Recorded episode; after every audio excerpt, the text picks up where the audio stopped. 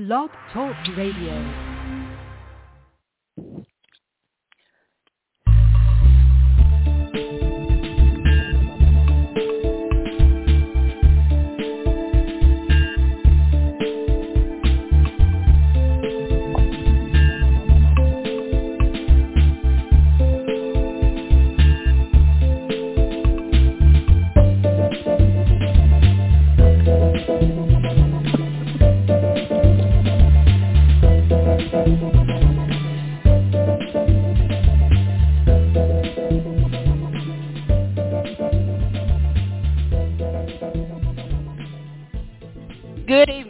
This is Marty Oakley.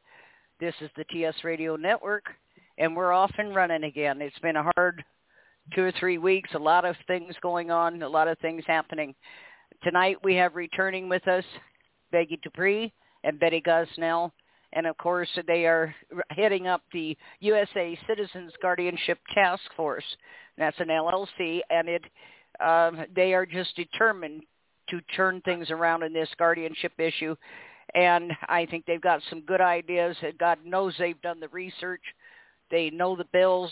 Um, we're going to be talking about some of that, but what we're going to be basically focused on tonight is the role of attorneys, the Bar Association, and what all goes in in guardianship. One of the things I discovered early on was that the statutes on guardianship in every state were written by members of the Bar Association uh, years ago when I was looking into Florida, and I think it was under Section 144 of their statutes.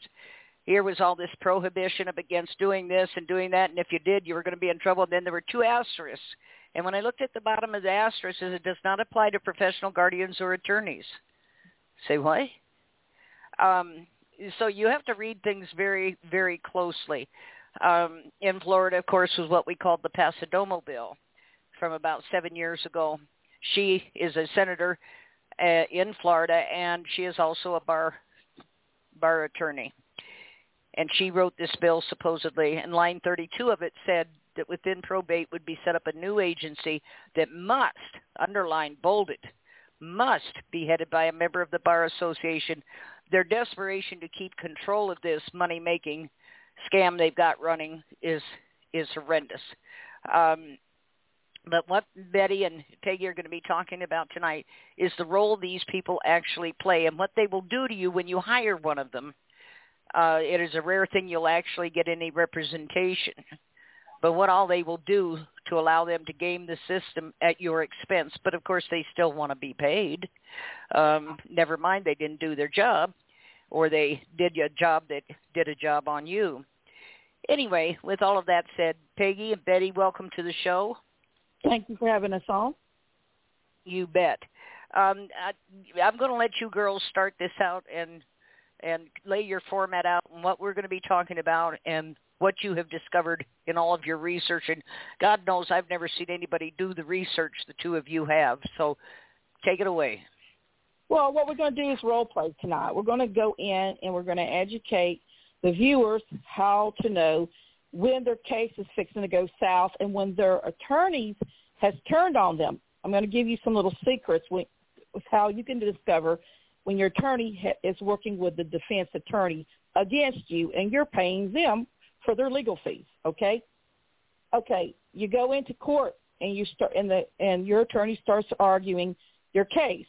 The first clue I want you to pay attention to is when she throws out to the judge oh, the defense attorney has come into the courts today, Your Honor, with clean hands.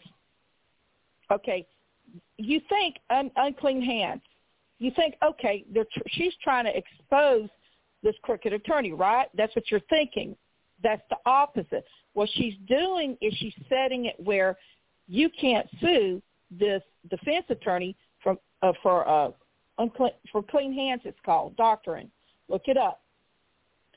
If the defendant can prove that the plaintiff had unclean hands unethically, then the plaintiff's complaint will be dismissed, okay? But they have rules you have to uh, research, and there's rules in federal court that if, you know, you say clean hands, if your attorney says clean hands, it will protect that defense attorney. So you got to be very careful. As soon as you hear that, you know your attorney's working for the other side. Automatically terminate your attorney on the spot. Call them out. Okay. Attorneys will do things to uh, to make your case go south by not following the petition timely requirements and the manner it's supposed to be required. They forget it. They'll do ex parte communication with the judge. That's illegal, and they won't notify you about it. So say you're going into court and you have a DCF investigation on you. It could be either a child or it could be adult in a guardianship case. Okay? What happens there is the defense attorney goes to court with, with DCF attorneys. They they line up their case and of course it's non-disclosure and confidential, so you don't see the evidence ever being entered into their case because it's exempt under 119 in Florida, okay? We're just using a state example, okay? They'll have them. So what they'll do is they'll notify the plaintiff's attorney what is taking place. And so they already know the case is rigged. So the attorney is going to embezzle thirty to forty thousand dollars of your money. She's going to require you to pay up front for retainer fee. You're going to do that because you're going to think she's representing you. Well, she already knows the other opposing parties won the case, but she's going to go ahead and take the money anyway because she's already got uh, she's already went through this protective uh, order. It's a hearing that they do. So that way, as soon as you get in, it's already said and done. The judge already knows what she's going to rule before court proceedings ever takes place, even though you may have evidence to present to the judge. She's already made up her mind. It's a done deal within two minutes before when once you're in the court. It's already made up. The judge rules. You're out the door with less than ten minutes flat, and your your your head is spinning because you're like, what just happened here? You know, why wasn't I able to have my expert on on call, or why wasn't I able to even do a Skype, or why wasn't I able to have ADA accommodation? If somebody's had a stroke or heart attack, they still have rights to have that AD accommodation where a doctor can do a Zoom instead of coming in. Uh, both parties have to agree on this weeks prior. So what attorney will do is she'll go in and she won't fill out the proper documentations for this expert to testify on Skype to throw your case. And then she'll also throw out the filings of having telescope, a telephono, uh, it's called, uh, where they can call in to uh, talk to the judge. It's be on the inter, intercom, of course, to talk to the judge about their findings of their patient. That will be dismissed too because the judge knows how to throw the cases. So you have to be careful and you have to say, okay, I, prior before, weeks prior before your hearing takes place, you request from her paralegal, you want written copy that has been approved, the ADA Act has been approved. You want copies of the telephone uh, request you've made for any kind of expert to testify. They're allowed to do that. Anybody objecting to it, you need to know now while you can uh, counterclaim with a motion. Uh, those are things you need to know. Now, if the attorney is hesitant and not providing these copies, then you know she's working for the other side. You need to immediately fire her and report her to the bar or him to the bar. Okay. You have any questions so far? And yet, yeah, uh, go back to this clean hand things. So if they come into the court and say the opposing attorney has clean hands, that prevents you from later on charging them with anything? Well, what it does, if it's a state official, they have different uh, tort responsibilities that they are protected under. So what they they'll do is they, you know, to protect themselves from wrongdoing, uh, it's like engage in wrongdoing. It's like, okay, let me read it to you. Legal terms, a clean okay. hands defense in a civil lawsuit regarding a contract which allows the defendant, the person being sued, to claim that plaintiff, the person suing, has engaged in wrongdoing. If the defendant is successful in providing the plaintiff had unclean hands through bad or illegal behavior, the plaintiff would not be able to obtain remedies from that court. Now, do you follow what I'm saying? How they will stage that so you will lose your case? Oh wow! Holy cow! I'll read it again to you. It's very okay. important. The legal term "clean hands" refers to a defense in a civil lawsuit regarding a contract, which allows the defendant, the person being sued, to claim that the plaintiff, the person suing, has engaged in wrongdoing. if the defendant is successful in proving the plaintiff had unclean hands through bad or illegal behavior, the plaintiff would not be able to obtain remedies for that court. So if you're the plaintiff and your attorney comes in to say that, she's actually throwing your case. Now, do you follow what oh I'm saying? Oh, my God. Okay. Yeah. Yeah. So Holy it's cow. very important to look for these little telltale signs what these attorneys are doing because it's criminal. They should be charged for doing that, but there's nothing on the law books that we have to charge these attorneys from doing that. You can go to law enforcement and and and even have evidence where this attorney or he or her, she said that in court, and nothing will ever be done. So that's why we need to Wow. start changing a lot of laws to protect the citizens, regardless if Right. you're a defendant and a plaintiff and the roles change. You should be protective. Attorneys should be Right. ethical, with integrity, and be honest when they represent their clients on both Well, sides. God, I'd like to find one of them that did that. Uh, you know, and that's been the whole thing in all of this, Peggy. I have never the few attorneys we've had that are honest and have integrity, and they're uh, you know and deal with people honestly. They disbar them. They get rid of them Yeah. instead of instead of you know uh, holding them up as an example of what you should be, how you should be acting. Acting they disbar them, they get rid of them because the only people that can be involved in this in the bar association are people that are more than willing to violate your rights, the law, do whatever they can to make sure that money rolls in the bank. That's the way I see that it. is true. Unfortunately, Yeah. that is the truth. And you can always tell the good attorneys because they lost their bar license. Exactly, and they give such uh, sanctions on them. And just like Yep. with somebody's ethical and they're filing pro se, some of the things they'll do on a pro se is file a contempt charges, arrest the person if they speak out, or they'll put Oh, wow. gag orders on the person if they're pro se and exposing the corruption, or they'll put a vexatious litigant order on them when they don't even have jurisdiction to do that, and there's no one to stop them. So that means you Right. cannot enter evidence in to prove this misconduct has happened. So the judges win. Judges Oh, have so God. much immunity and judicial acts of jurisdictions broadly defined. It's very scary out there. You know something, Peggy? Something I think might be a good um, another another option to take up, like you're not already doing enough. But a petition. These see, I can't figure out how these people decided all on their own that they have immunity from the law, and nobody in Congress or a president questioned this, and the excuse they give is, well, it's a separate branch of government. It is a branch of government. It is not its own government. It is all subject to the federal. And so we Well- kind of skip over that. But I think that's something that needs to happen, a petition to end this so-called qualified immunity. You ain't qualified to be immune from nothing. The Constitution says the laws will be applied equally to all men. It doesn't say if you got a bar license or a black robe on, it doesn't apply to you.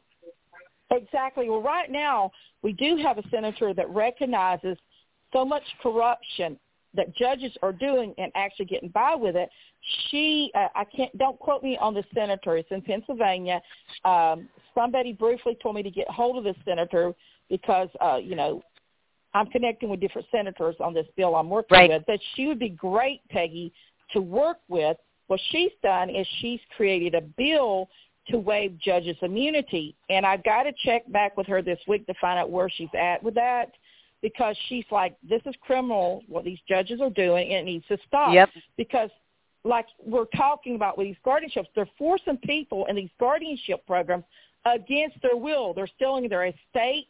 They're stealing, uh, you know, the the person. Yes. Number one, they're stealing the person, kidnapping the person against their will, the family's will, and they're stealing the estates. And there's nowhere to turn to because all these agencies. And when I try to explain things to people, they don't understand about Social Security Act. Okay, I want to go in that a little bit. The Social Security Act is tied to only one thing. It's the guardianship grant.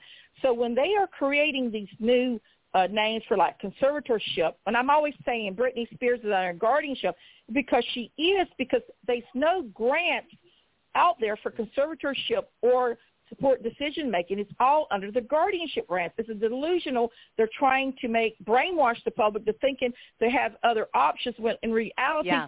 they're not. There's no other option but a guardianship grant out there. So Britney Spears is in a guardianship. I don't really care what anyone says. They get a support decision making through the state. What people don't understand is she is still tied to that state. They closed her case as confidential so the public would not be able to discuss that she's still in state custody. If the layman person doesn't understand the, how the Social Security Act works with these guardianship grants, they would believe whatever their attorneys tell them. Now, I cannot mention the advocacy group that mentioned this to me.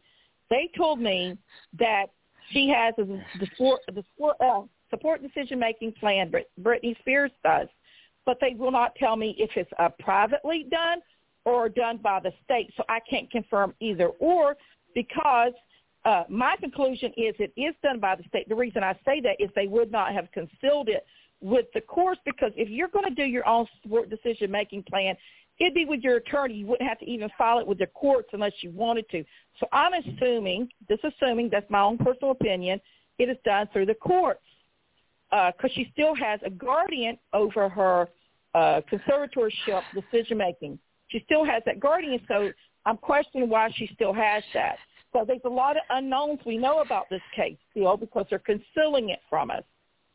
Right, right. Yeah, uh, I noticed that died down uh, when they announced that she was free and everything, but all of a sudden there's nothing, nothing, and um, I just uh, uh, there's there's more to that than than what we thought. I mean, it's it's gone on further than what we thought it could. But this thing, you know what? What bothers me in all this? You talk about concealing.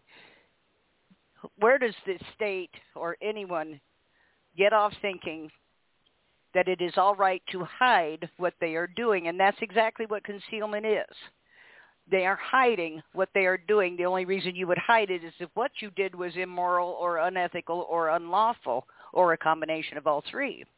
Otherwise, well, why they, would you care? Well, yeah. I agree 100% with you. The way they're claiming is, oh, we got these HIPAA laws and we have to exempt this from the files. Like if a person is killed in a guardianship under the exempt of Florida, I'm just using an example here, under the Florida right. Exemption 119.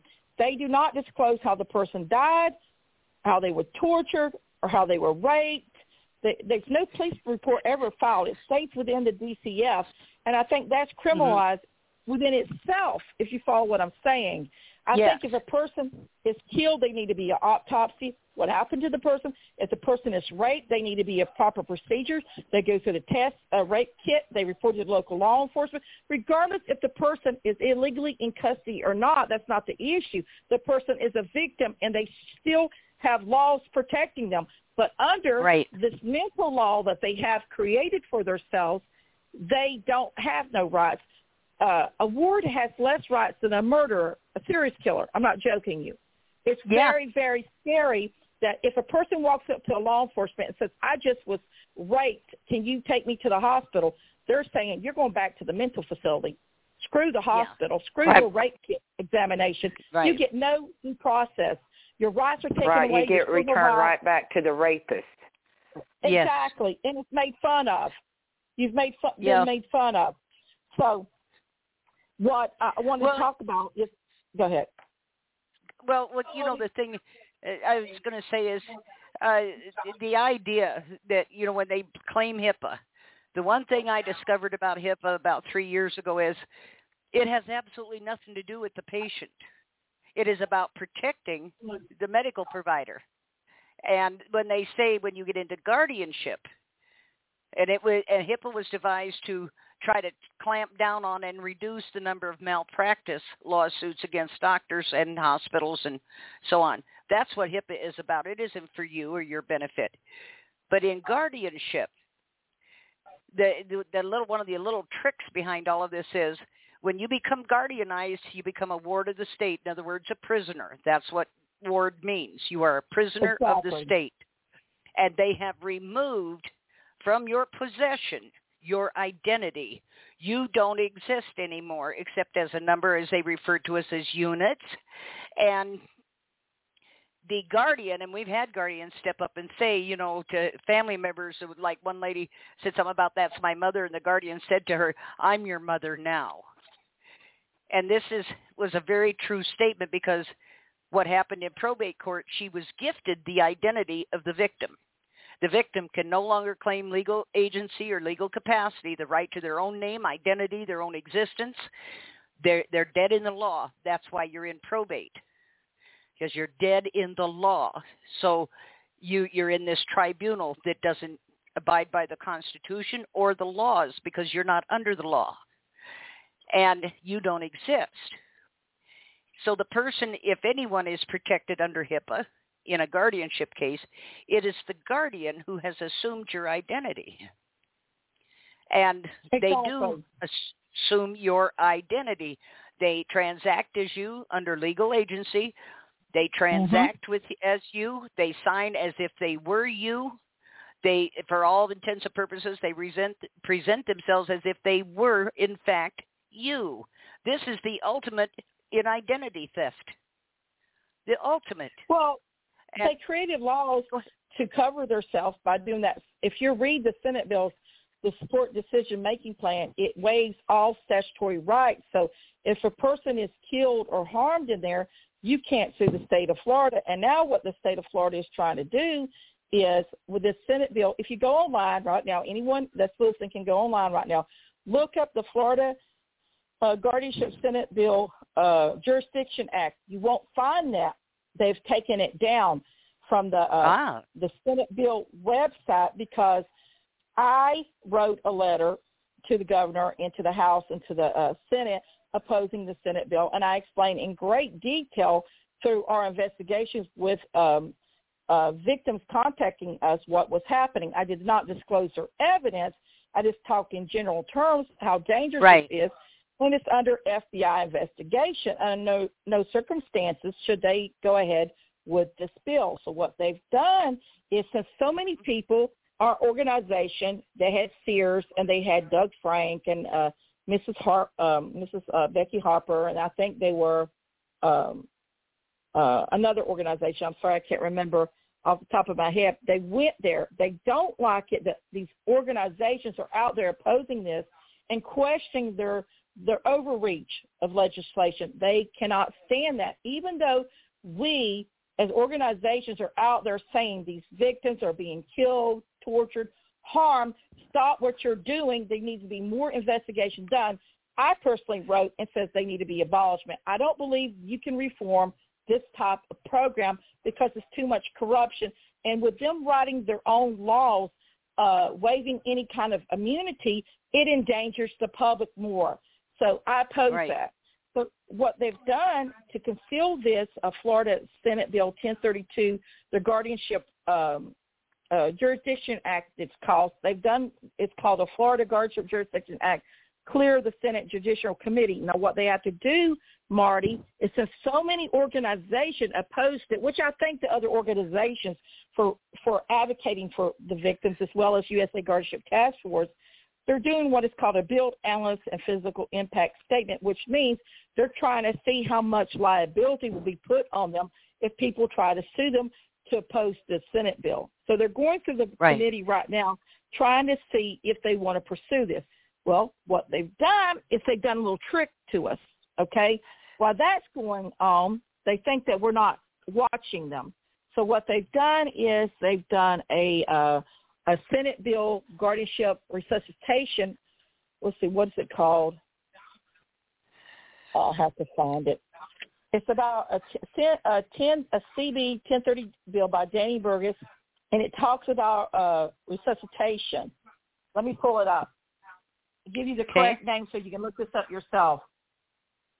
Florida.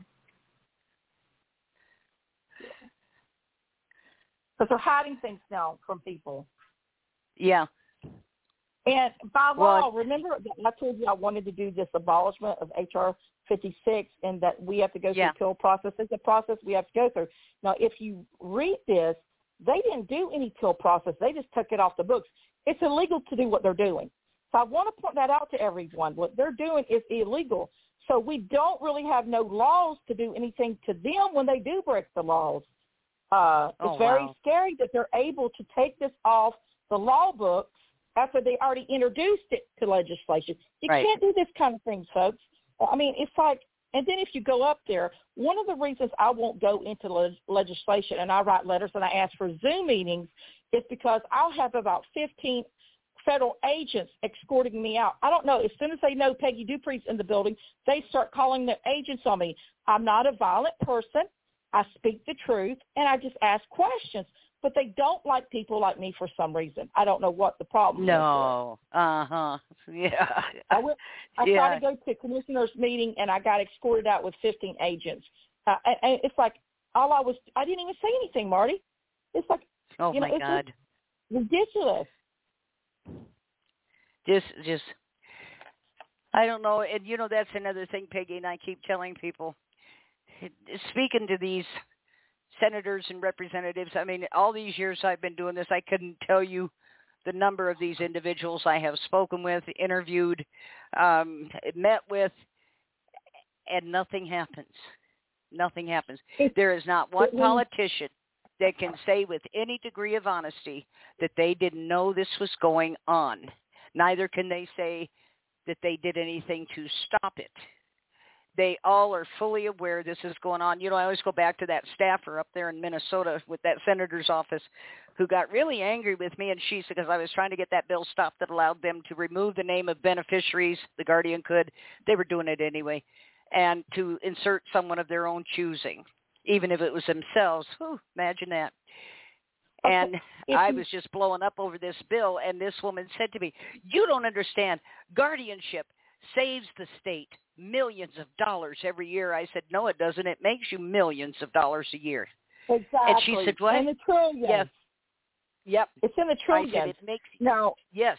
If everybody wants to go on their on their website and look for the Florida Senate Bill 1032, okay, you're not going to see nowhere on your screen the Senate Bill 1032 of the Florida Guardianship Jurisdiction Act.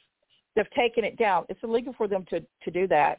They've taken it down, oh, wow. and what they've done is replaced it with the Senate Bill 1032, which is a is, is a general bill by Children's and Family and Elderly Affair Judicial Burgess. Danny Burgess is doing both of these bills. The guardianship authorizing guardian to sign an order not to resuscitate in certain limited circumstances, especially a preliminary guardian or limited guardian of award uh, authority to sign an order not to resuscitate the ward re- designating the Florida. Now, if you look in that bill, they're they're switching it. They got the jurisdiction in that bill. They've taken it down illegally, taken it down without any appeals. They did the they did the impact statement because now they're thinking they're going to get sued, and they tricked the public and they put it in this other bill. These are the little tricks, oh, folks. Oh, they play with the yeah. people, and it's, and this is why so many people are upset. It's because we hire these elected officials in to represent us with integrity, honesty, and, and to do their job to keep our Constitution alive. And they're doing the opposite. And they're sitting there Yes. when people are trying to explain that my husband was killed in this guardianship case and he was abused, neglected, and exploited by the state of Florida, but they don't seem to care. They don't want evidence presented to the legislation. And if I was a legislator, a senator working in the legislation, I would want to hear from my the, the constituents of Yes. Florida and other people affected by this. What is really happening? How can I make a clear choice to represent this bill when somebody's in front of me saying their husband was killed in this, and they can prove Right. it? But yeah, I'm denying them access to that, but I can continue passing these bills. We need some kind of protection where legislation can no longer just have these bills go through. We need a we need some type of agency created for citizens to be able to control what is happening and take some control away from the legislation to protect our constitutional rights. Now, I've been working, and Betty's been working, and Karen on this Senate Bill HR 56. This will impact the state of Florida and every state in the United States. So I've been working as hard as I can, 18 hours a day, on the federal level because I know the little tricks the state is playing in Florida to make this uh, unit. See, what they're trying to do is they made a mistake when they did the legislation. They did not do the Florida guardianship. Um, it's called um, the Uniform Law Commission. They have Yeah. to have that in place prior before they could do the jurisdiction. So what they did is they took it off the books, but once it's on the books, you can't take it off. It doesn't work like that. There's a appeal process they have to go through. So um, that's just like what I'm doing with uh, in the federal level. I'm trying to get a hearing set for the victims to be able to uh, testify, and then I'm asking for compensation on a federal level in any state that was affected because we have a defective state in every state, and we can prove it. This is another example of um, this by I, I got evidence where they're just taking things off the book and it's illegal to do. So if anyone right. wants to confirm what I'm saying is true, all you have to do is Google right now Senate Bill 1032, and you will not find the Florida Guardianship Jurisdiction Act anywhere on your computer. You will find the wow. resuscitation order under Bill 1032. So they have array, they have abolished it, started all over like it never existed. You can't do that. So what's right. the, the name of the new bill, Peggy? Okay, the Senate bill that's on the table now is called 1032, like I just said, and it's a it's it's it's, it's done by um, Senator Danny Burgess. He he entered it in November the 22nd, 21, and it's regarding the bill about children and family and elderly affairs. Remember DCF, which I've told you folks many times, is over guardianships. The DOJ granted them federal grants to be over the guardianships now. So you're going to always from now on see children and family because they're controlling that. Remember, Senator Kath, uh, uh, Nancy Schaefer said it's a racketeering, that organization is. Yeah. Now they've gotten trillions of more dollars. Well, that's just great. But anyway, yeah. Burgess with a guardianship authorizing a guardian to sign an order not to resuscitate in certain limited circumstances, uh, specifically preliminary guardianship or limited guardianship of a ward authority to sign an order not to resuscitate the ward. Uh, that's what that bill's about, Betty. So if you go online, that's what you're going to see. You're not going to see the Florida Guardianship Jurisdiction Act because what they've done is they illegally taken it from the law books and then flip some of the language into this, which is illegal yes. to be doing because they have a process they have to go through and they have to announce it on in newspapers and stuff what they're doing, which they haven't done any of that stuff. And that's going to be another uh, evidence I use in federal in the, my federal case against them because Florida Jurisdiction Act will affect every state in the country. So that's why I've been trying to stop Governor Santos from signing this bill by cutting him off on the federal level because I know he won't listen to anything you say to this gentleman. And I'm not okay. saying it in a mean way, Marty. I'm just speaking the yeah. truth because I have tried to make appointments with this gentleman and bring victims in and explain what is happening. He does not seem to care, and it, it puzzles me. Him being a governor, he's supposed to be uh, protecting the citizens in the state of Florida and citizens traveling through the state of Florida. So when you see right. this new Senate Bill Betty 1032 resuscitation, it talks about the jurisdiction bill. So this Senator Burgess is very, very brilliant, I have to give him. He just flipped some language around and start all over again because there were too many people opposing. So now I'll be opposing that bill tomorrow. So okay. this is one thing after another that we have to do, Marty. It's got to stop. And we well, need people is, that will oppose these bills too, not just me and Peggy writing to the governor yeah. and asking him to oppose. Uh, anyone listening need to look this information up and oppose these bills. Strength comes and in what numbers. we need, and what we really need is advocacy that really want to work because I can do the petitions, but what I need is once I do do the petitions to abolish these guardianship bills, I need the the advocacies. I need advocates out on the ground working and having people sign the petition because that protects them and their families for being owned and their assets. We need we need groundwork and we need uh, grassroots uh, uh, grassroots volunteers to help USA Guardianship Task Force get this accomplished because we're talking about millions of people we need to reach, and me and Betty and Karen can't do this by ourselves. We know the process and we know how to beat these people at their own game, but we need those signatures. Right. Well, and the thing is, see what you're you're up against is dealing with uh, we call them glory hogs, um, people whose focus is not the actual cause, but look at me, look at me, look at me, and if you don't elevate them to a kingly status, then they will do everything they can to undermine your efforts. I keep hearing all this stuff about we need to work together, we need to be unified. What these people are actually saying is, I want you all to do the work, but everybody report to me. Eh, there, there's too many people out there, Peggy, who have no concept of teamwork, of what it means to work together to get something accomplished eh, where you aren't cited as being the end all be all. I never hear that from you about, you know, well, you have to say my name. You have to tell them, you know, I no. know you I don't ever hear that my from name you. doesn't never have to be mentioned. You know what? I do have to thank everyone so far that has signed our petition because thanks to them, this is why we're stopping that HR 56 bill. Thanks to Yeah. everyone that listened to USA Grocery Task Force to protect themselves and their family. This is what I'm talking about. Teamwork, people that realize that, you know, these bills are going to harm them and their families Yeah. are voting and, and signing this petition. This is not about who came up with the ideal. It's about everyone coming together for the greater uh, good and Yeah. say, you know, this is not going to happen because if we don't work together, what's happening is the government, less than a year, will have all this passed, and we're going to be like Cuba, Russia, and these Yeah. other foreign countries. Uh, well, we don't have no rights, and they're going to end up start taking our firearms. That's next on the list. They've got to be able Yeah. to control us and take our civil rights, and then that's people need to Right. wake up and see how important this is, and that you know I give them the information uh, on your show because Marty, you're inspiration for me and Betty and Karen because you have so much knowledge. We've learned so much from you over the years.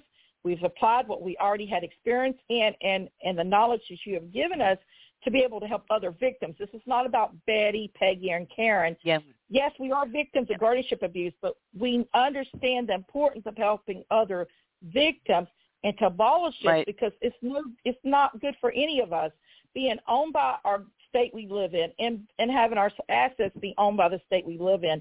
This is communist country. We're already in, and if people can't see that, then I don't know what else Yeah. to say to them.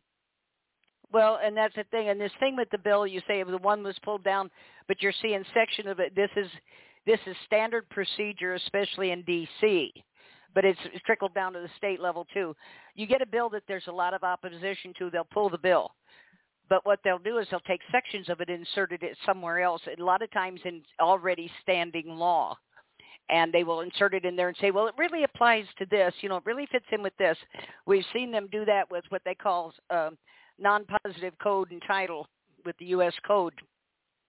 Uh, agriculture, I'll use as an example. There is no constitutional provision for the federal government to be orchestrating anything with agriculture. So any laws the USDA passes or government passes or anything else is not valid. It's void because it is not a power given to them. So when this, people started identifying this, what they did was they took sections of it and they inserted it into positive code, things they did have the power to do. And they rewrote, rewrote some language and stuffed it in there. And they said, well, it's the law. And they're doing this at the state level too. They take these bills that there's a lot of opposition to. They might pull the bill down, but don't think it's gone. What they'll do is Right. take out the pertinent parts, the the parts that they wanted more than anything to get into play, and they will insert them in an already passed bill. And they'll go back and amend the bill. And um, what they do is they remove the whole text of an old bill and still leave the title the same, like, you know, garbage recycling and plastic bags, and they'll insert as an amendment what they wanted for this guardianship thing, and they'll pass it that way. People think it's a garbage bill, and it wasn't. This stuff is done Right. all the time, and they they reinsert it into in pieces and parts till they get it all passed. And then you talk about funding. There is big money tied to this. Uh, you look at the block grants, Social Security, Title 20. It's the block grants to the states and you look at the millions and millions and millions of dollars they get in these block grants every year. A certain portion of it, like if they get 50 million, 20 million will be earmarked for elder care and services.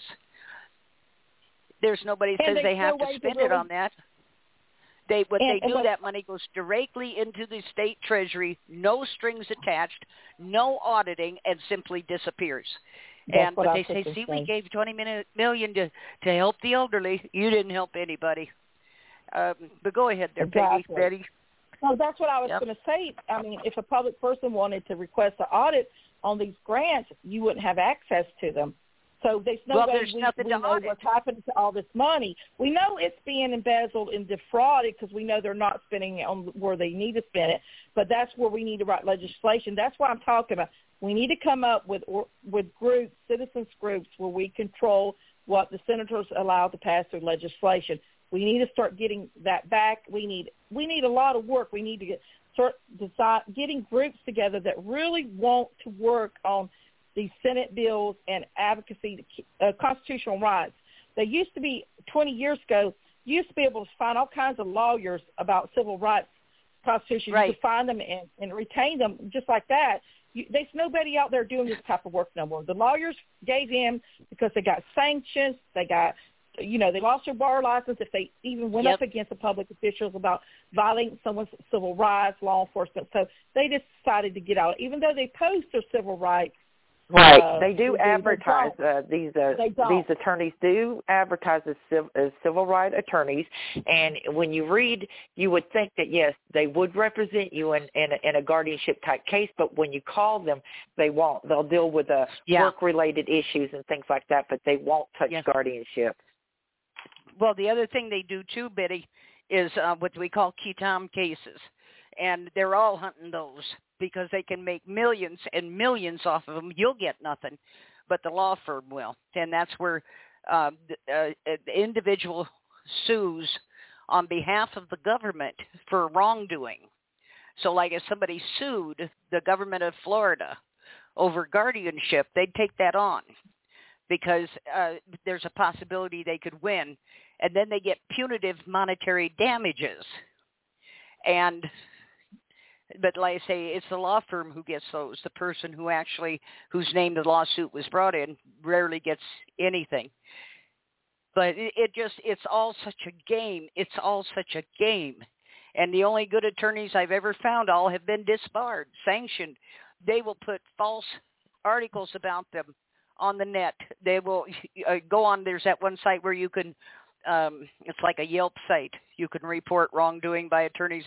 They'll go on there. They'll pay people to go on there and these terrible reports. Just absolutely put them in the trash can. They will do everything they can to disrupt, and then the last thing they do is take their license and uh, because you cannot go uh, up against this bunch. I have long advocated for the dissolution of the bar associations. It has monopolized our courts. Monopolies are against the law in this country, or they were. We busted up AT&T over it. Why is the bar association allowed to monopolize our justice system? And there is no justice for ordinary people.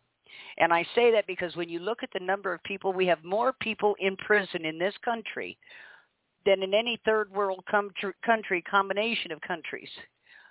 And we farm them out. We make money off of them. And everything is is money. Everything is money. Is everything is taking what doesn't belong to you. And I'm seeing all of this stuff now about how heirs property, they should do away with that. See, I don't know what these guardians would do then. Um, they should do away with heirs property and people being able to leave what they've accumulated over a lifetime to their children or other beneficiaries because that's not fair that they should get a windfall like that. They didn't work for any of that stuff. Well, neither did the attorneys and guardians who stole it. They didn't work for it. They just took it.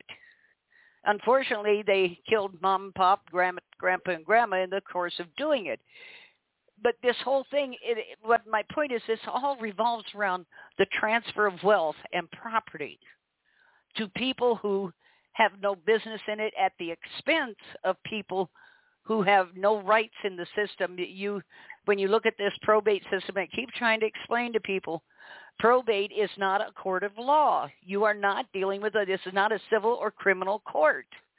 This is a specially contrived tertiary tribunal that makes its own rules and the law does not apply.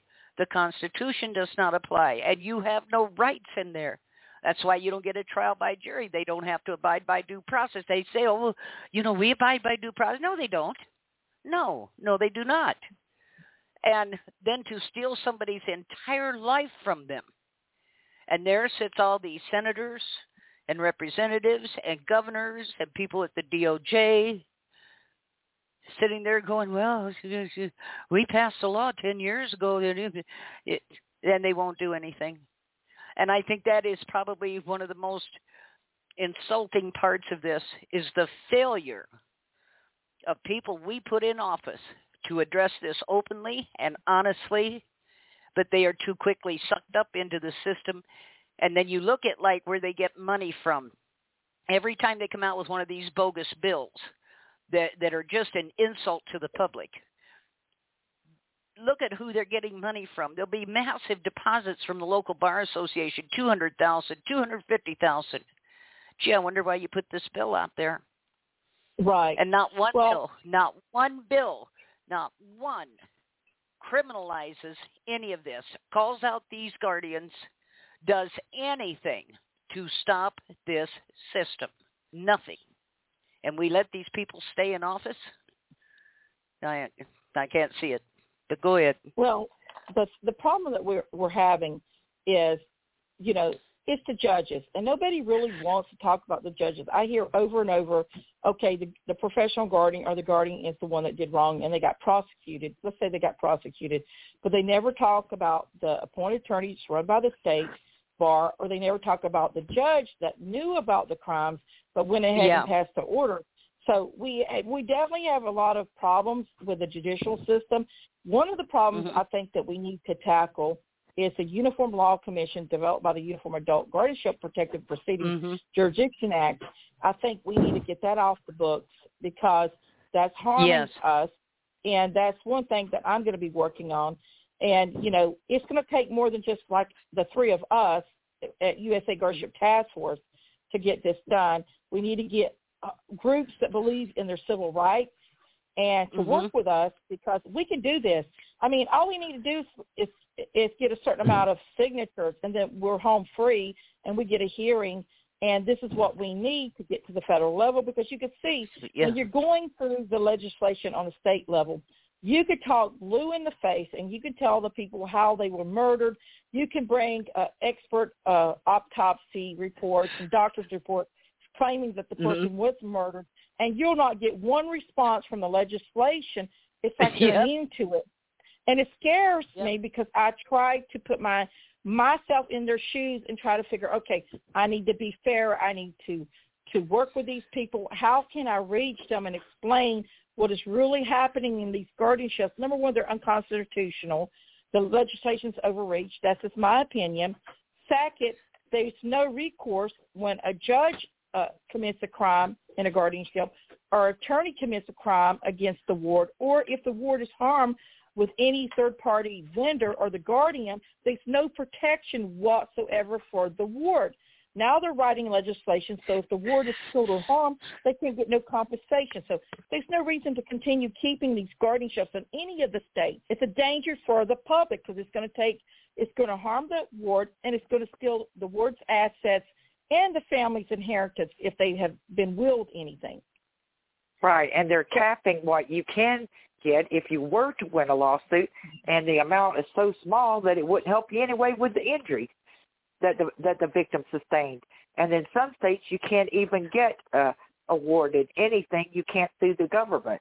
Yeah, the legislation yeah. is making their own laws where if you know you've got like say three million dollars of injuries and you got a brain injury for life and you know it's going to cost you ten thousand dollars they want to only cap you for two hundred to three hundred knowing there's no way that you can you can uh, afford to take right. care of that ward because then the person's going to be stuck in the state custody and probably die within less than five years because you know how they don't yeah. take care of the wards no no they don't and uh, you know and that's the thing you know i've worked with people in australia and also in England, France, Japan.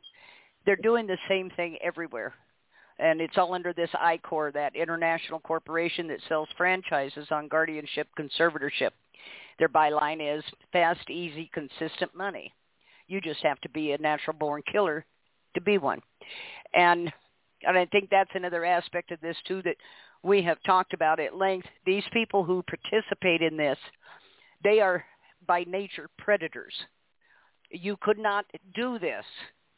You could not know that you caused that much misery and harm and ultimately grand theft and do it day after day after day and listen to these people Mm-hmm. suffer and their families suffer and continue on unless you are a predator by nature.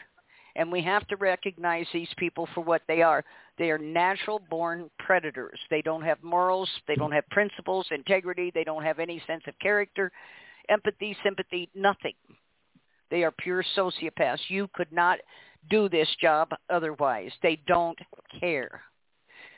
But now, like I say, we're looking at this thing of they want to end basically inheritance, unless of course you're ultra rich, in which case we got a whole system for them.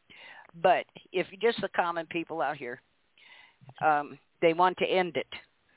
And I'm hearing this all over the place that you know this just it really isn't right. And uh, so as near as I can tell, you can work all your life and accumulate property and liquid assets but if you die apparently the state gets everything i don't i don't understand and nobody has said how this property would be disposed of but this is the next well, step in all of this it's very easy how it's going to be disposed because if you really study the language, it tells you that it goes back to the judges and the the clerks. They get a percentage of it. So, Right. well, how do you think? Okay, a judge makes salary between 146 to 180, depending on her position or his position. How do you think these judges are becoming millionaires overnight? Because they write the legislation where they get a percentage back to them. right And when I'm talking about, you know, the federal grants, what people don't understand, they're getting so much money to increase their salaries, and they get a lot Right. of uh, money underneath the the table. It's called money laundering, where you know these doctors are giving these judges uh, money, and they're doing offshore accounts, so it can't be traced back to where the where the money came Yeah. from, and nobody's even uh, questioning how how clerks can drive Jaguars when they're only making twenty two thousand dollars a year. I mean, Yeah. I'm not even a, damn law enforcement, and I see things. It's like if I can see this stuff going on, why can't law Yeah. enforcement? I, I'm just like I'm. Un, it's unbelievable. Well and you know that's the thing though um they you're right about them getting every time you file into probate that hearing examiner these are not judges. Judge is a legal term meaning you deal with the law. These people don't even have to have a law background a degree or nothing um, because they No. aren't dealing with law. They just have to be able to read code and statute.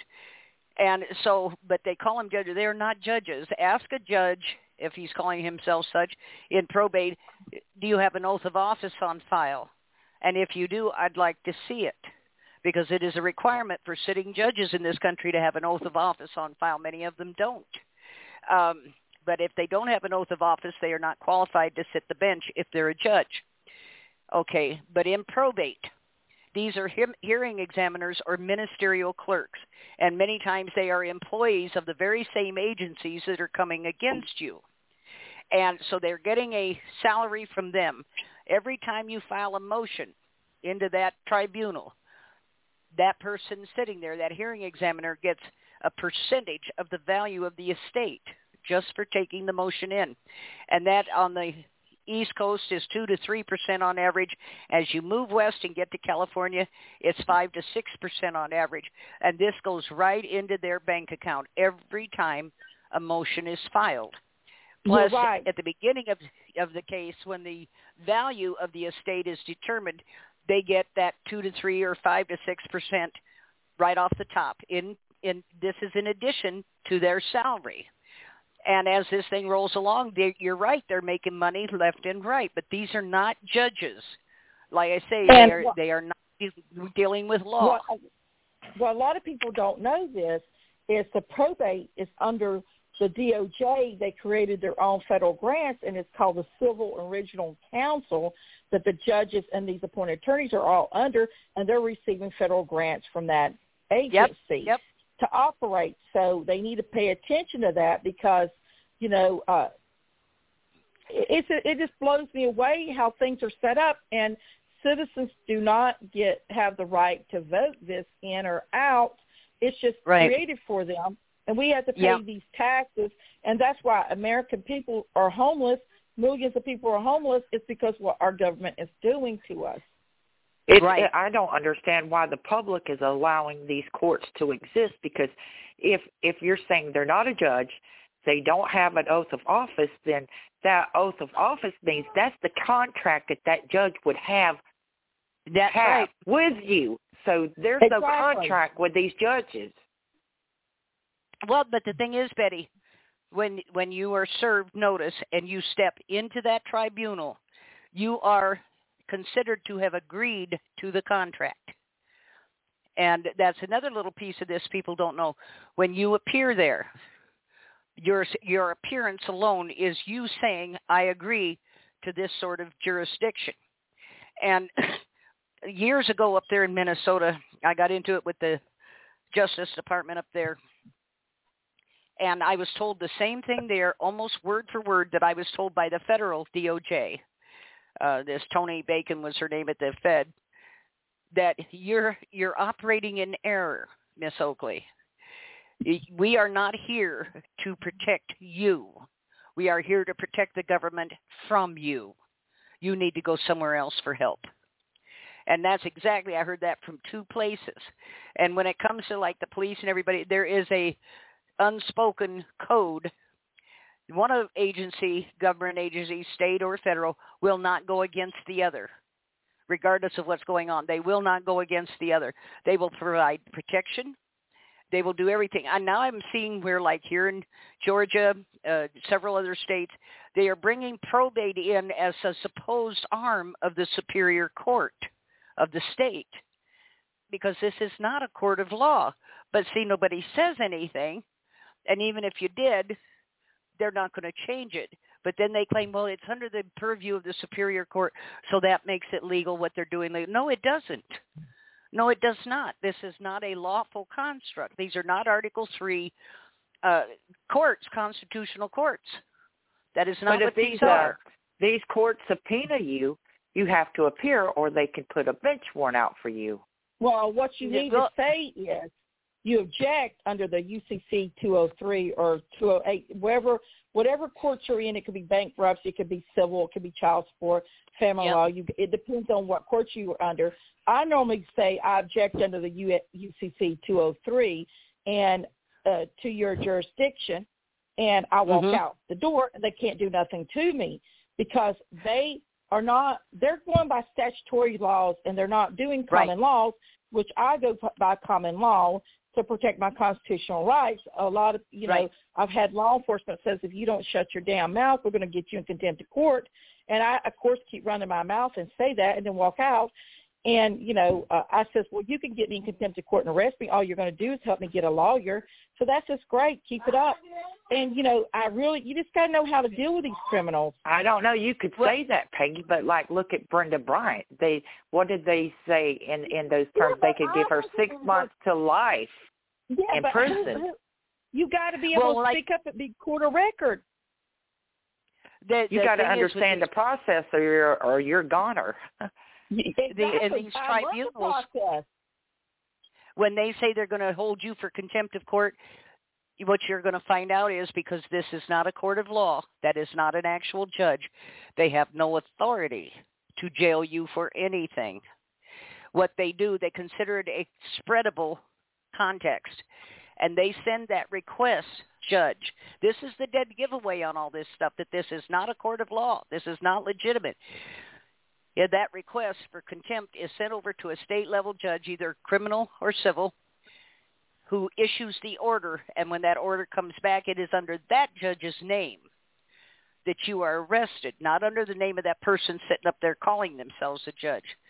And but the whole thing, the the the main thing to all of this is none of it is lawful, and no one is going to stop it. The only way it's going to get stopped is just what you're doing, Peggy, Betty. Is just what you're doing. We've got to raise enough hell that they have to stop it. And these be tribunals, in reality, if we get enough people that will contact us. Yes. Normally, I like to take phone calls on Friday. So if they, any of you, uh, anybody out there listening tonight that wants to work, wants to advocate, that wants to protect yourself and your constitutional rights, your families, contact us Friday. Let's start working together. And uh, you know, because I got the petition ready. Uh, I mean, I can't be in every city in every United States, nor can Betty Right. or Karen to give out these petitions. We need more ground troops, I call them, on Yes. the floor working with us to take back our constitutional rights that was given to us. Right. And we, we can't never let the legislation ever do this again to us. Right. Well, and the thing is, the idea that, like I say, these are people we put into office, whatever state you're in, and that they put these bills out that abrogate your rights, that actually represent a threat to you, your family, and you get to keep your office.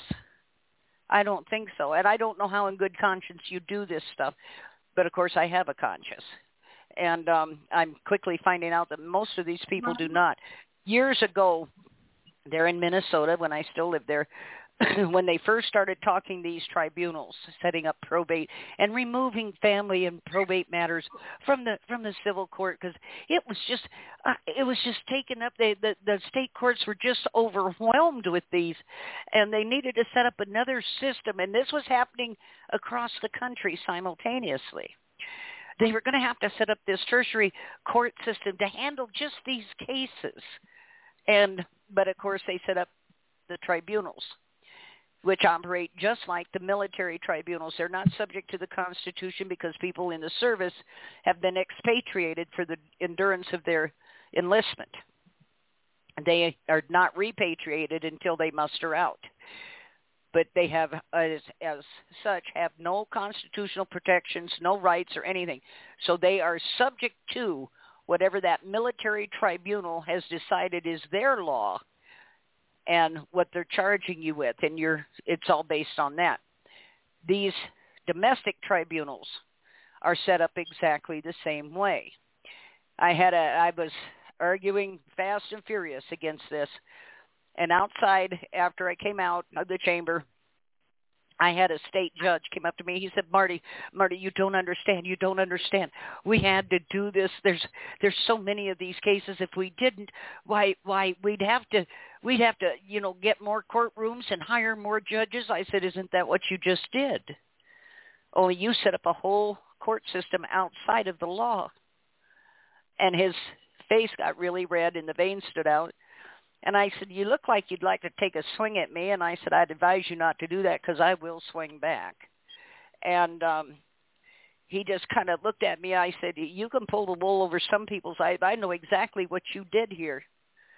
I said, this thing, and I told him then, I said, this, uh, this predatory guardianship thing on the elderly is going to explode behind this, which is exactly what it did.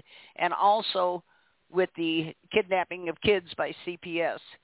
And a little bit of history on this. CPS came from uh, 1984, 82 to 84, Bob Dole, and it was a Child Protective Services and blah, blah, blah, blah, blah. It very quickly morphed into what it is today. And it was so profitable and so untouchable the way it was set up that APS was developed on the same model. And so you have these systems running that are not constitutional, do not respect or regard your rights, who view you as nothing other than monetary, uh, you know, benefactors. This is all this is. It is a system of human trafficking.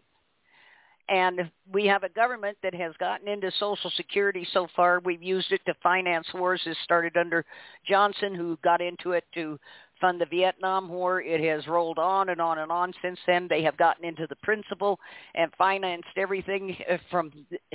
It's just sick. And then to turn around and say, we can't keep this going. This system is broke. There's no way financially, mathematically, it could go broke if it was left alone. And people, I hear people say, oh, it's a Ponzi scheme. It's a Ponzi scheme. It's no difference than any other insurance out there. The only thing is this one actually pays. And but the but my point I'm making here is this: they have bankrupted that system, and that's the impetus behind all of this culling of the elderly. When you look at hospice, which is nothing more than government-sanctioned murder on a daily basis, they are taking out about close to 200,000 elderly people annually, and that's just the part they'll admit to. And but we see hospitals are now admitting that they we've done the same thing. We decided somebody wasn't. We got all these bills passed, like um, the Affordable Care Act. Um, you know, you can when they call futility of care, food is now redesignated as medical treatment. Food and water. Imagine that a human right and necessity is now medical treatment. So when they get you into hospice and they call futility of care, the first thing they pull is food and water because you're not getting out of there alive. Yeah. My point here to all of this is, yeah, yeah, they, you're, they want rid of us, but they want to steal what you've got first. They want to take possession of what you have accumulated first. This is nothing but a system of theft, legalized theft, and human trafficking. Well, You're- they're doing there's it. Yeah. Go ahead. with this Senate bill 1032, uh, judges are now able to suspend if this passes this resuscitation order that I'm talking about, the Senate bill 1032. If you have a um, advanced director or power attorney that you want resus- resuscitated, you know, let's say you're a a COVID-19 patient, right, and they put you on a ventilator. Well, the judge could suspend your order, your wishes, and and and take you off of the machine and pronounce you dead. People need to start reading these Senate bills, how dangerous they are, and how much control judges are having over our lives, and you know, and being able to take our lives just like that, and and next person, next person. I mean, this is serious stuff going on, and people need to stop acting ignorant to the facts and read these Senate bills and start working in groups and opposing these bills like USA Guardianship Task Force and other advocacy groups are out there doing. Well, and that's, uh, I'm telling you, I I honestly don't know where we're going to end up. I don't know if we can move fast enough to get this stopped. Um, We have about a year. it's just at the rate You the, think so? At the rate the federal, I think within my, everything I've told you has been right on cue. Okay, from my analysts, from all the legislation and and the money being funneled in, I give it. If we don't turn this around, we're all doomed. Every single United Yeah. States citizen and foreign citizens. You don't even have to be a citizen of this country. You're going to be affected by. I can guarantee you, because it states in this legislation they're going to affect the foreign people too, which means Mexican citizens, Cuban, Yeah. um, Iraqis, uh, Iran, people Yeah. that's coming in here now, uh, the Indians. They already got the Indians under this jurisdiction. Um, different uh, cultures. It's going to be affected hundreds and hundreds, and people need to wake up. I think we just need to get awareness out, educate Yeah. the public. We need to move fast. We need advocacy groups can can explain what the guardianship is, and to get people to sign the petition so we can get the Congress to end this. Because in about a year, with the way the legislation is working pretty fast, we're not going to have the rights to the end of our life. We're not going to have the rights to our own uh, our own bodies. It's going to be dictated Right. through a judge, and we're not going to have any control over our assets because that's going to be taken and given to the state. I kid you not, folks. Yep. It's in the legislation. It is happening today. I ask you to think about yourself and your families and join us and help us get the message out and get signatures on this uh, bill so we can take this from the law books so we can regain our constitutional rights back. Well, and that's Betty? just it. We we have lost so much. Um, I, you know, it just boggles my mind. I've been involved in politics, I guess, if for a better word, for thirty, forty years, and it just gets successively worse each year. I'm also hearing a lot of these representatives. I haven't heard a senator yet, but referring to the invisible lines between the state, these imaginary lines between the states and you're going to see an effort, I figure, within the next two years to dissolve the states as they exist and put us all up I under federal that. law.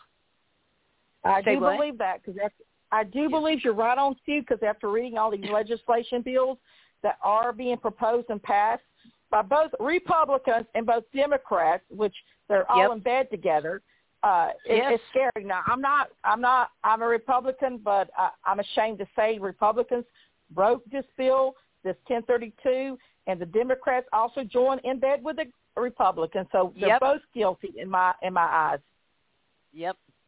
Well, Well, that's I don't. the thing too. I don't What associate myself with parties. I'm not a Republican Yeah. or a no, that's what I was Democrat. fixing to say, Me but I either. was just I- making an example Yeah. that it doesn't matter what uh what you're affiliated with, Betty. They they're Yeah. all doing it to take our Yeah, constitution they rights, and they're writing laws to protect themselves that will exclude them from these laws that they are passing for the for the Yeah. bottom feeders. I call us the bottom feeders because that's what they Yeah, they're, they they're are. treating us. They're predators, and uh, Yeah, and that's the whole thing. Uh, I'm Betty. I'm with you. I'm neither one. I'm. I call myself a political atheist.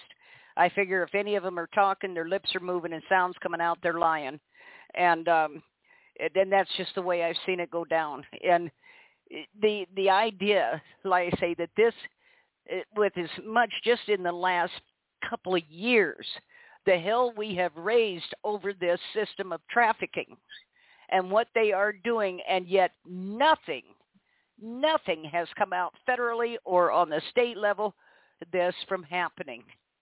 No And Marty- criminalization. Of And what when, they're when doing. they Go when ahead. they mention trafficking, they'll act like it's the general public that's trafficking these children and Yes. adults, and when it's actually our own state agencies that are doing it. yes, thank you for pointing that out, Betty. That's exactly right. Yes.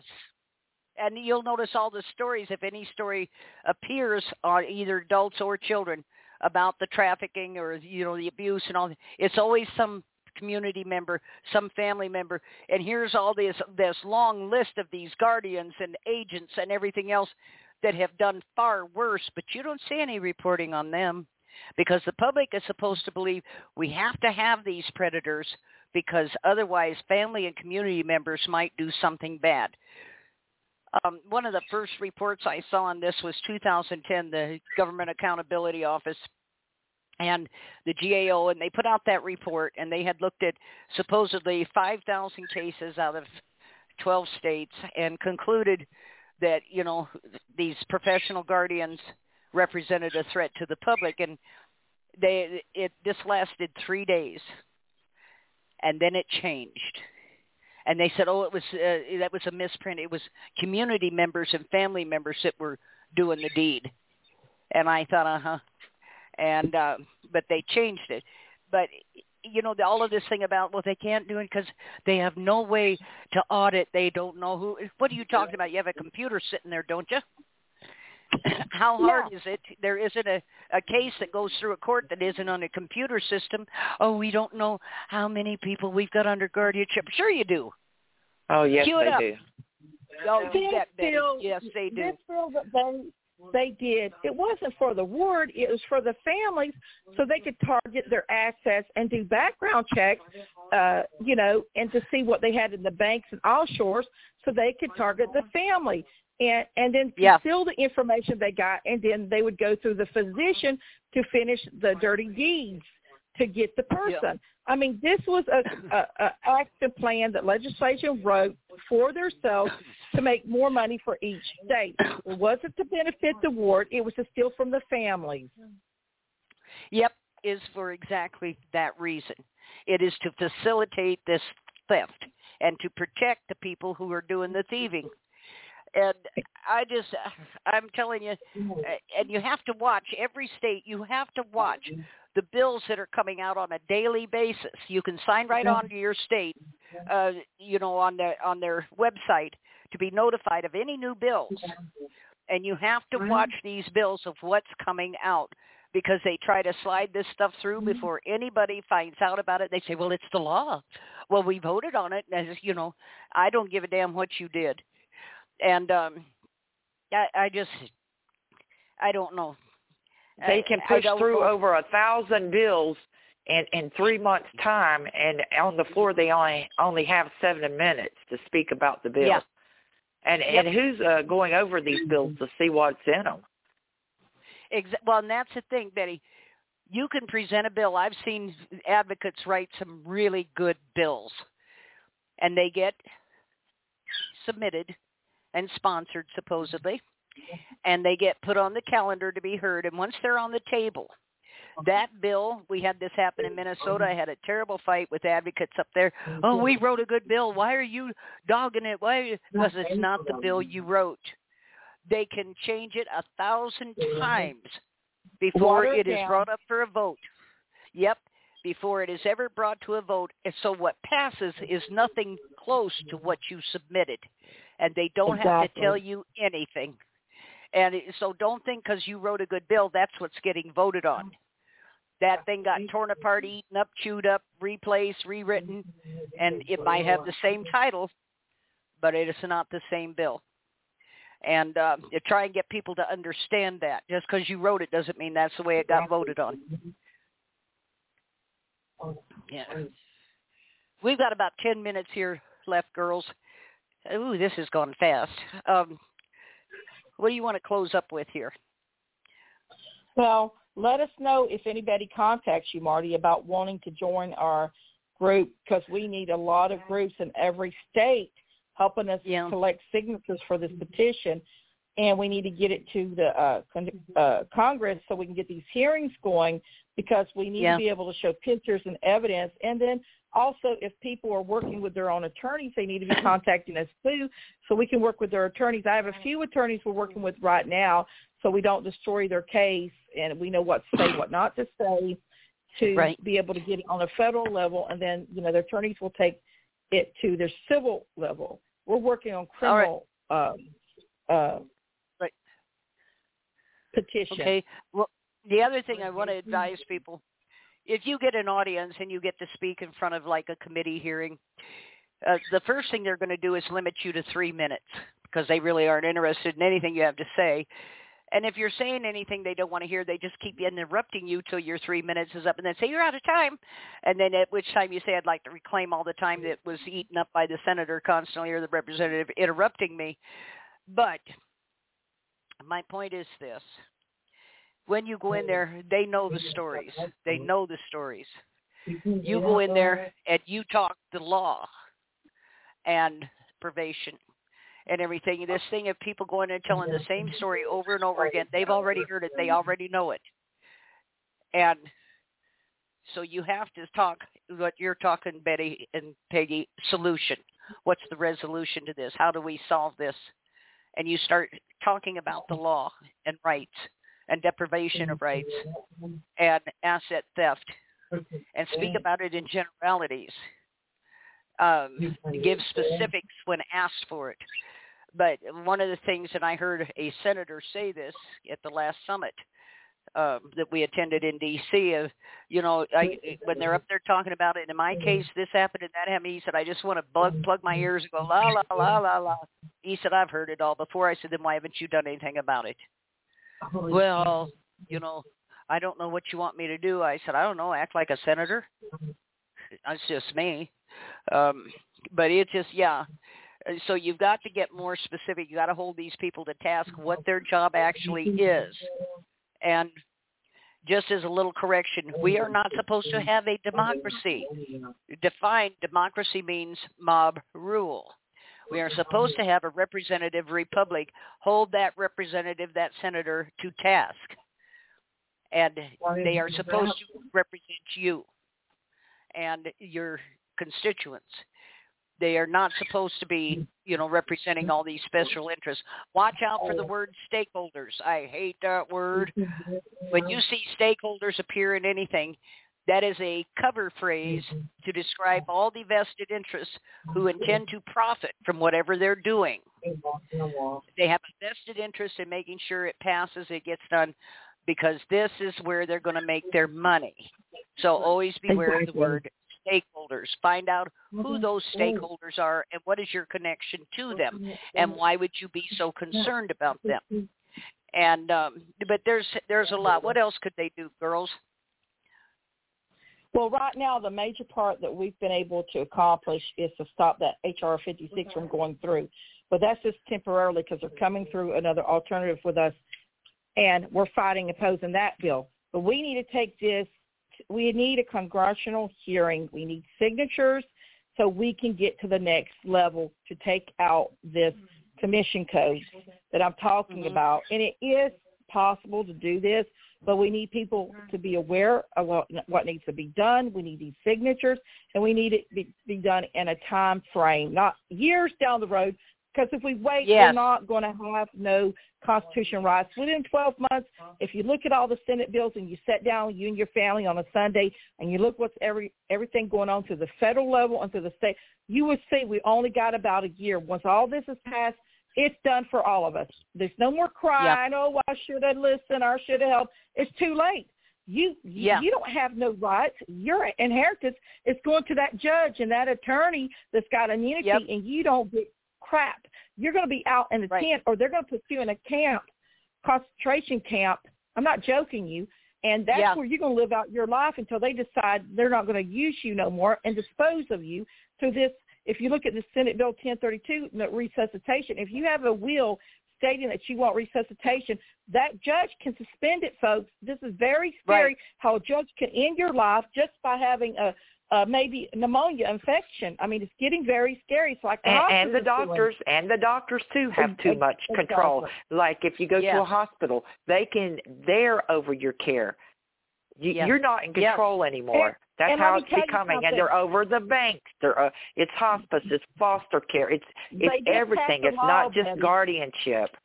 They just passed if a law gotta, allowing no liabilities to doctors and hospitals. So that's another thing people need to be aware of. That's what I'm to talking get out about. and start advocating for and working with us so we can get these signatures we need to end this. There's a bill out in the state of Virginia. I have to check up on and see what happened to it. That when if you go in the hospital out there, you lose all rights to make any medical decisions. It's all made by the doctors in the hospitals, That's, and you have no choice. in Florida If- too. Yeah, if you're in But in hospice and you Uh, you no, don't have a hospice. no, but I'm just saying if you are in hospice, uh, Oh, yeah. the charge nurse can now issue a DNR on you whether you want one or not. Uh, Yep. and they the call for futility of care can be made by any doctor anywhere mm-hmm. someone you never heard of you've mm-hmm. never seen nothing can make that mm-hmm. call and it, it says specifically in the legislation any doctor anywhere can make the call for futility of care um, so it doesn't make any difference. And you have to look at all of this. What happens when you get caught up in this? They immediately get rid of your personal attorney, your personal physician. Anybody that's helping you is all fired and dismissed. And they put people who routinely work in this mill, in this court, the same people, you see them over and over in these cases, the same examiner, the same attorneys, the same agency personnel um, Yep. you, you see the same hospice involved, the same hospital personnel involved over and over again. This is trafficking. It is racketeering by definition. It is racketeering. But unfortunately, this isn't just goods and money being stolen. It's people's lives. People's lives are being thing. stolen. Yes, it is lives. But we have been, I mean, if you listen to these young people out in the public, you know, what do you think about uh, the elderly? Well, they've had a long life. They need to let go. Really? And who are you to decide that? And we had that doctor on CNN that came out and Who said died nobody and left you wanna- God, made you God. Yes.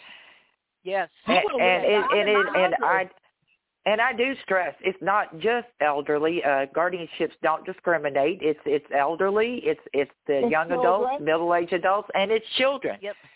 Yes. And it's black, white, Yes. and brown, rich and poor. I had to stress Yes. that to an advocate this just this week that said that they don't wa- want to mess with people that don't have money. That's not true because they make millions of dollars through federal funding. Yes. So They make- Exactly, they and that was pointed out to me people. by a, uh, a friend out in, in D.C. that said, "Look at one of these people in the local community. Even if they're just on Social Security, they can be worth more than a million dollars a year in state and federal Yeah. funding, program grants, this, that, and something else. Plus, they're taking your Social Security check. This is all about money. It has nothing to do with taking care of anyone. It has nothing to do with with making sure someone in the end of their life or close to it is well cared for and protected. If it was, everything would be done to secure their rights, to protect their rights, and to make sure that those things were not violated. But this system works exactly the opposite. It it is dehumanizing, and it, I just I can't believe we're even having to have these conversations. Quite honestly, we've we've got about two minutes left here, according to my clock. Uh, anything you want to wind up with there, Peggy, Betty? Go ahead, Betty. No, go ahead, Peggy. No, just that, you know, we need everybody's support. We need people to educate themselves so that we're not making this stuff up. This is really going to happen to you and your family. We ask that you support yourself and your family by helping us get to Congress to get this, these uh, commission codes off the law book so we can restore our constitutional rights back. And we thank you for listening to us tonight. Yes, I do. We had a full house. I'm glad to see that. Um, and if you have any questions or anything, don't hesitate uh, to send us an email. You can send one to me at tsrad1. That's Twisted Sister, R-A-D, the number one, at outlook.com. And Peggy, Betty, is there an email where they can reach you? Go ahead, Betty. What's what's what email do you want to use, Peggy? I mean, our Yeah, they business can email. Yeah. They they can go on our uh, They- Facebook they can go website. on USA, Okay. uh, it's USACGTF uh, dot com. That's our website on our lobbyists. Or they can go to our Facebook web page, which is uh, USA Citizen Guardianship Task Force. Or, or they can contact us by telephone at 828-980-3467. Nine, Okay, nine. Monday through Friday, 9 to 5. Okay, there you go. And please be respectful of, you know, calling people after hours and everything. You may think your case is the most important and the worst in the world, but believe me, get in line. Uh, They're all bad. Thank you everybody that tuned in tonight. Peggy, Betty, this was a, to me a, just a exemplary show, and I appreciate you coming on. We're going to be doing more on this, uh, but we need to find solutions, people. Uh, we know the stories, and it's not that we're discounting them or minimalizing, minimalizing or marginalizing them. It's just that we need to start working on solutions, how to end this, how to hold people accountable that are participating in this. That's what this is all about. So we're going to Yeah. be working more on that. If you have any ideas, please get a hold of any one of us, and we'll be willing to listen to you. So everybody, thank you for tuning in. Peggy, Betty, thank you so much for coming on again tonight, and I'll get you scheduled up as soon as I can again. Okay? That sounds great. Thank you, Marty. All right. Have a good night. You bet. Marty. Have a good You night. too. Good night, everyone. Bye. Thanks for tuning in. Good night.